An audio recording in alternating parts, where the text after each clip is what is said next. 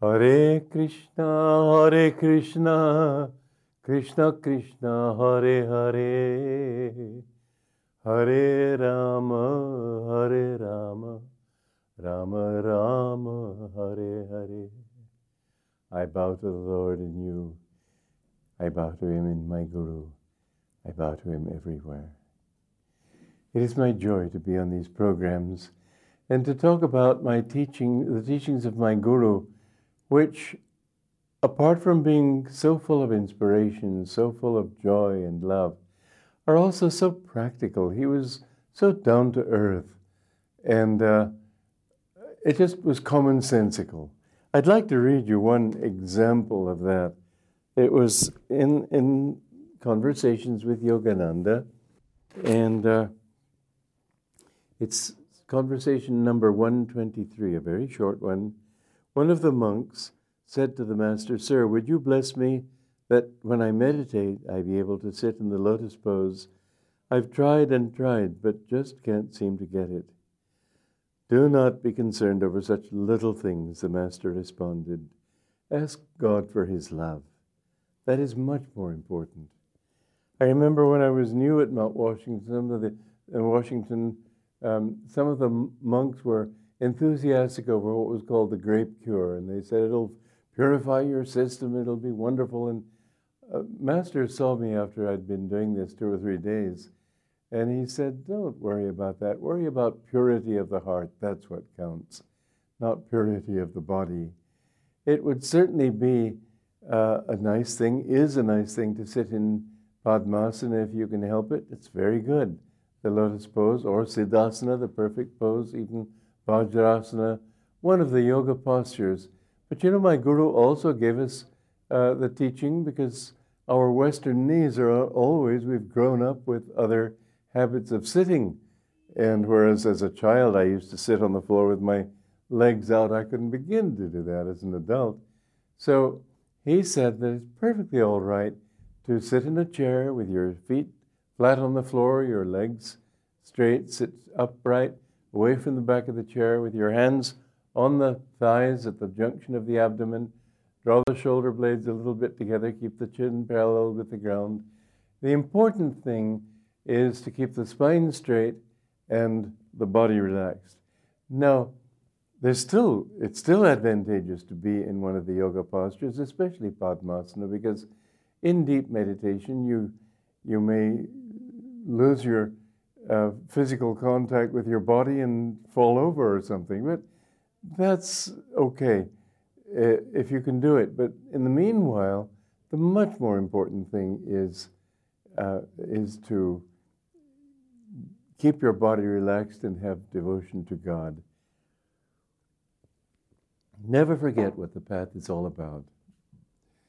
I met a hatha yogi who had a disciple who had learned to perfection all the postures, and he said now he's ready to advance spiritually. But he didn't have any devotion. That's much more important. People who are cripples, can they not find God? Of course they can find God. Still, Master also said, a straight spine is the enemy of realization. If you can keep your spine straight, otherwise, you can keep it straight in the astral body nonetheless, try what you can, but be sensible also. Same thing with diet. You find that because diet, posture, these outward things are so much easier to, to uh, get under control, that so much of spiritual discipline is only physical, and that's not going to give you God. In the, in the uh, uh, people who fast too much, for example, they tend in the fasting to weaken their bodies, well, you've got to have a strong body. Be exercised and keep body fit for God realization. This is what my guru wrote to me. He said uh, when I was working on editing some of his writings, he sent me a note saying, "Keep exercise and body fit for self for God realization." And by that, he was saying also run a little bit every day or go jogging or whatever. Keep the body exercised. You can't treat the body as though it were merely Maya. As long as you're living in this level of Maya, you've got to deal with its realities. The same thing is true for earning what you need to do. Don't wait for, for uh, other people to do it for you. I know that as a sannyasi, I simply don't have any attachment to money. But if people tell me that I can't do something for God because they don't have the money to fund, I'll find ways of funding it myself. And uh, I, I know it was a very interesting experience for me because the first money, I've said this before in this program, to be successful, you need people. But to attract people, you have to be successful. It's a sort of a vicious circle. So I had to give classes, and I was very careful not to charge too much because I wanted everybody to be able to benefit from them. I didn't want to be like some spiritual teachers who charge thousands of dollars. No, it was a very small amount, and I figured that I would make up for it by having many students. And by the time I moved to our village and began to really begin Ananda, I had about 300 students a week. And those people who couldn't afford, even though I very much needed money and I was doing it for God and doing it for a spiritual thing, even so, people who said they didn't have the money, I would say, All right, come do something. I don't think that you should do anything for free, but they could make cookies or they could help set up chairs before a class or some little thing like that because I felt I, I owed it to my own conscience. Whether they were truthful in saying they couldn't afford it was not my business. I had to owe it to my conscience. I did owe it to my conscience to be generous.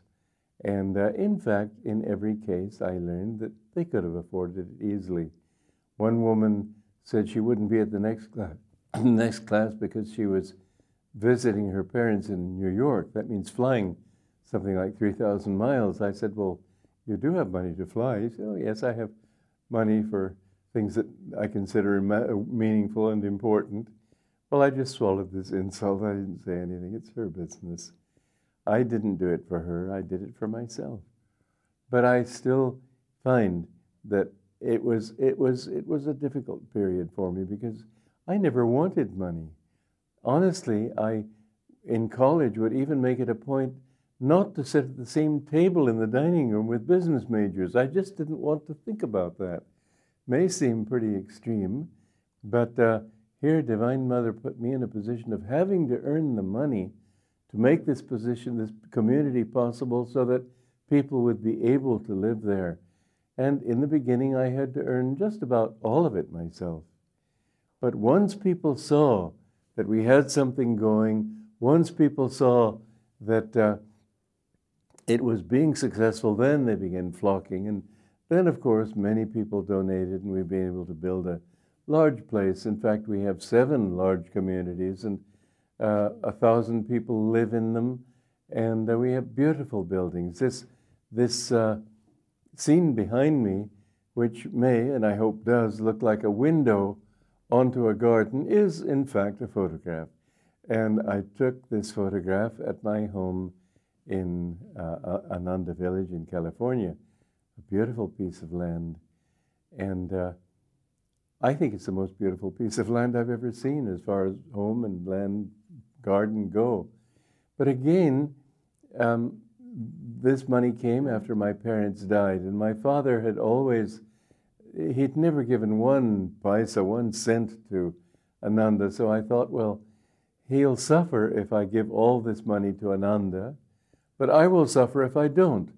So I thought, well, let me have a compromise. I'll build myself a beautiful place that everybody can enjoy. And so now it's the spiritual center of our community. And in fact, it's not only beautiful, but it has wonderful vibrations. There's some woman who came there said that she's gone around all the great cathedrals in Europe and measured their vibrations in some way that is, uh, I don't know. But she said the highest vibration she ever found in a pilgrimage place was uh, 20, 28,000 vibrations per second, whatever that means. She said, though, that my, our house, my uh, crystal hermitage, as I've called it, it was 35,000. So it does. It's a wonderful place. Many people have felt its high vibrations and its beauty, in fact, even in itself, has converted people. But all of this, I, you have to do it in order for people to get behind it. And once people get behind it, well, now we have seven communities, and I very much hope we can start something here in India. I think that what is needed more than anything else is for sadhaks to have the company of others. The Shastras say this again and again. The most important thing is satsang, good company. When you have people who are on the path, sharing that path with you, then you uh, you get the strength from them, and by a sort of a mutual exchange of spiritual vibrations, all of them grow. This is the important thing that we keep our feet on the ground, but always for right motives. Some people earn money and it's all theirs. I don't consider anything mine. I've given all of it away. And uh, yet I can enjoy it all. Keep your feet on the ground, but your heart in heaven. This is the ideal. So, the same thing with diet. Be reasonable. There's a story I'm going to read later on about how Master told us that uh, the diet that you have, it doesn't matter too much what it is as long as it's balanced. Vegetarian diet is best, but be reasonable. I'll tell you a story in uh, a day or two on that subject. It's very important to remember that the, the common sense be applied to the spiritual path. I've met too many people on the spiritual path, they're all up here in the clouds. God isn't pleased with that. God had to be very real to make this universe happen. I have seen that real devotees are not airy fairy kind of people, as I've heard people use the expression in America. They're people who try to do what is needed, whatever is needed, and then do it for God. I don't believe for one moment that what is needed is to go against Dharma. It may look sometimes as if you need to. I don't believe it. I have seen in my own experience that when I, and I always have, tried to do what was right, you know what I found at the end of that period? Yes, I had gotten all the money I needed to build our buildings, to start a retreat, to get people coming took a lot of work, and I did, I have to admit, I'm sorry to say, I kind of resented it that Divine Mother put me in that position of having to think about money when I didn't want money. But I found at the end of it that my real gain was not money, it was strength. I had done what I had to do, I had done it for God. I felt much more joyful and much stronger in myself as a consequence. We had many tests to pass. there were times when it looked as if everything was going to be snatched out from under me. And I still kept at it, always keeping to my principle that if they want it and can't afford it, I will give it. Not charging too much, charging what they could afford, but letting them know that it would go toward a divine work. You can do this in the world. I know you probably have a family to support you have other demands than just doing a work for God. That's quite understandable, and it's quite right. There is no work that is more spiritual or less so than any other. It's all for God. It's just that He helps us to see that it's for Him when it's consciously for Him. But you can, anything you do, just say, God, I'm, this is your family I'm supporting. This is your home. Never think I and mine. That very thought creates bondage. Think of everything that you own as really His. What I have seen again and again in my life that is that God does come through when you need it. Sometimes He comes through when you need it in great ways. After all, a million dollars and a penny, what's the difference in His eyes? He is that anyway. There was one man that our Guru talked about put a $100 in the collection plate on Sunday and was very miffed with God because he didn't answer his prayers. Well, God was already that $100. It's not a question of how much you give him. But the other side of that was there was a Bengali devotee living there, and he told me quite proudly one day that, that uh, I wanted to put money in the collection plate. Then I remembered that I wanted a milkshake afterwards. I thought, well, first of all, how much I put in doesn't much matter, so I don't have to put much in. I'll put in 15 cents. Then it occurred to him, yeah, but I could use that 15 cents for a milkshake. So he told me quite proudly, therefore, I decided only to give my blessings. Well, okay, but mind you, God does watch the heart. God, God gives to you according to as you give to Him. This is a simple law. If you want freedom, this is a song that I have written. If you're seeking freedom in a revolution, you won't find it there. After the revolution ends, you find everything bumps along as before. There's no great difference. The French had their great revolution. things didn't get any better. Maybe they got worse. But maybe one thing is better, other things get worse. You can't find it that way. So, do you think you'll find freedom from riches? Do you think you'll find freedom in having a large bank account and a beautiful home? No, you can get cancer and die in a few weeks. No amount of money will save you. One time, as I, I mentioned this before, that uh, somebody told Master, I cheated St. Peter three times with carrot juice, and Master said you could bathe in it. And when St. Peter wants you, he'll take you. This life is not secure, and you can't buy security. You will have security if you have His love. Somehow He will always help you out. I was driving on the highway many years ago in America, and I saw an older man with a suitcase on the highway. So I thought, well, let me help him. And he told me that he was he had uh, left his job. He was going back home, and he didn't ask for money, but I felt sorry for him, so I gave him some. And he said to me, "I'll be sure you get this back because I don't want you to lose faith in human nature." I said to him, "Listen, if I'd had faith in human nature, I'd have lost it long ago. I'm not giving it to you. I'm giving it to God. I know it'll come back." In fact, he never gave it back. Didn't matter. It came back in other ways. So if you're seeking freedom on a throne of power, you won't find it there. Cast away desires. That's the way to find freedom. That's what this song is, song is about. Joy to you.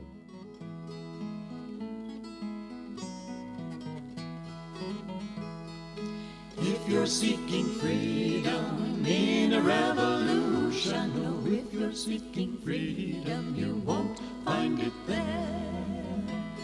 For once the guns stop blazing, you'll find it amazing how the world can drag on just as before.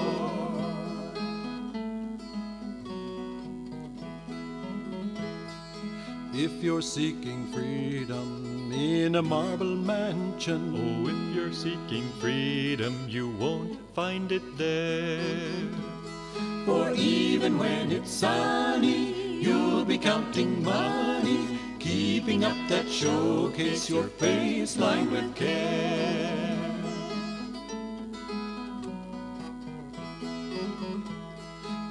You're seeking freedom on a throne of power, Oh, if you're seeking freedom, you won't find it there.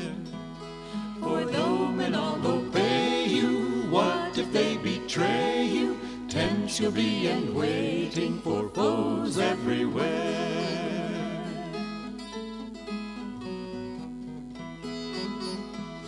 But if you're seeking freedom, cast away desire. Why barter like a beggar? You've wealth everywhere.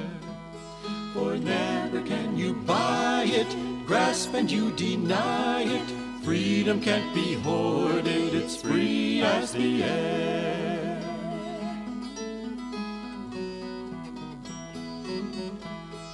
But if you're seeking freedom, seek it on the mountains. God's sunlight on your shoulders, the wind in your hair.